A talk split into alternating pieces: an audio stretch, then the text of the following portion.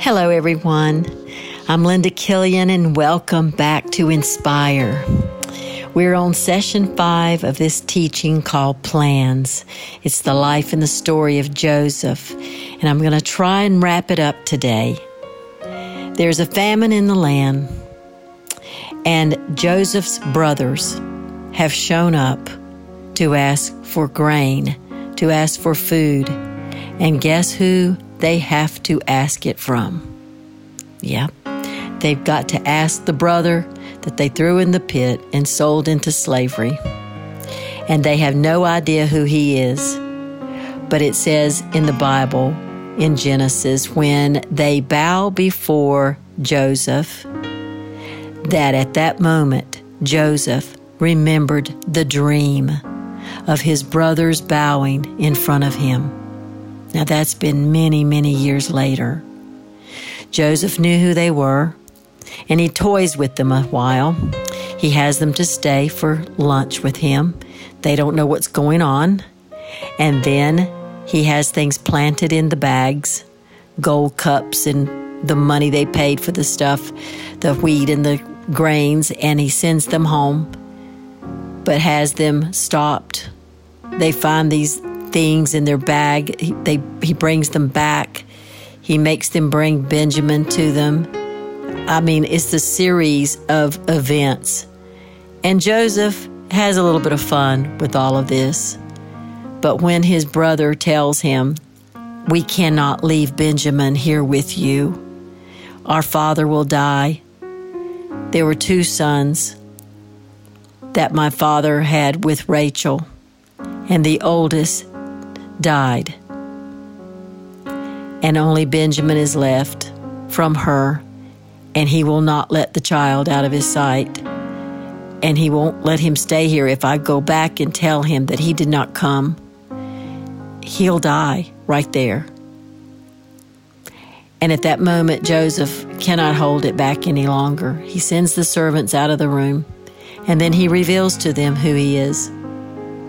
He reveals to them that he is Joseph, their brother, and they cannot believe it. Can you imagine? They probably feel caught and at the same time relieved and at the same time scared for their life. I mean, he's not the Joseph they threw in the pit. He's second in command in all of Egypt.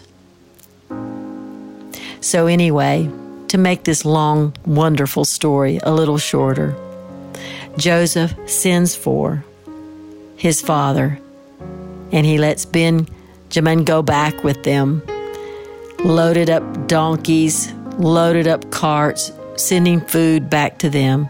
And then he says, "Bring everybody here." And he does. And Joseph goes halfway out there to meet them as he sees them coming. What a beautiful picture. It said the moment his father found out that Joseph was really alive, that his blood came back to him. He was renewed. Years of mourning, years of grief have now rushed through him with a renewed youth almost.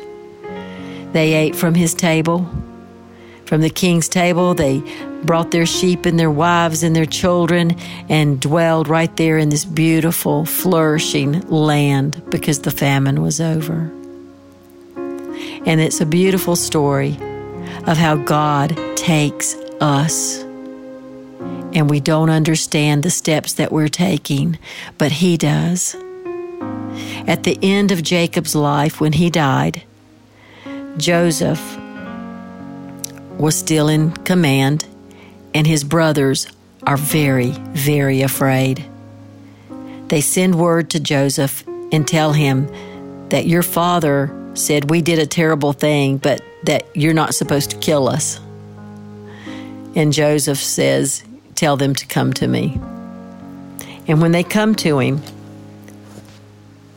Joseph tells them, and this is in Genesis 50, verse 19. In King James.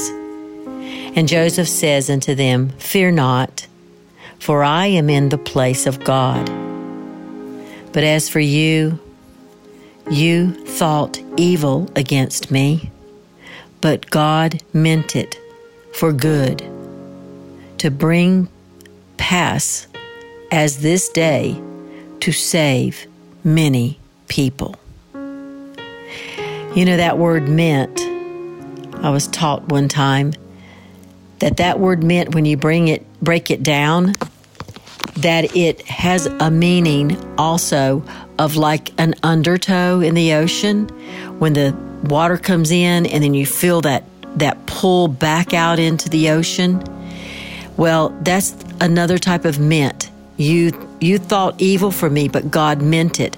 God pulled me back out under. I thought I was under the pit, the selling me, the accusations that were wrong, and the prison. I thought I was under.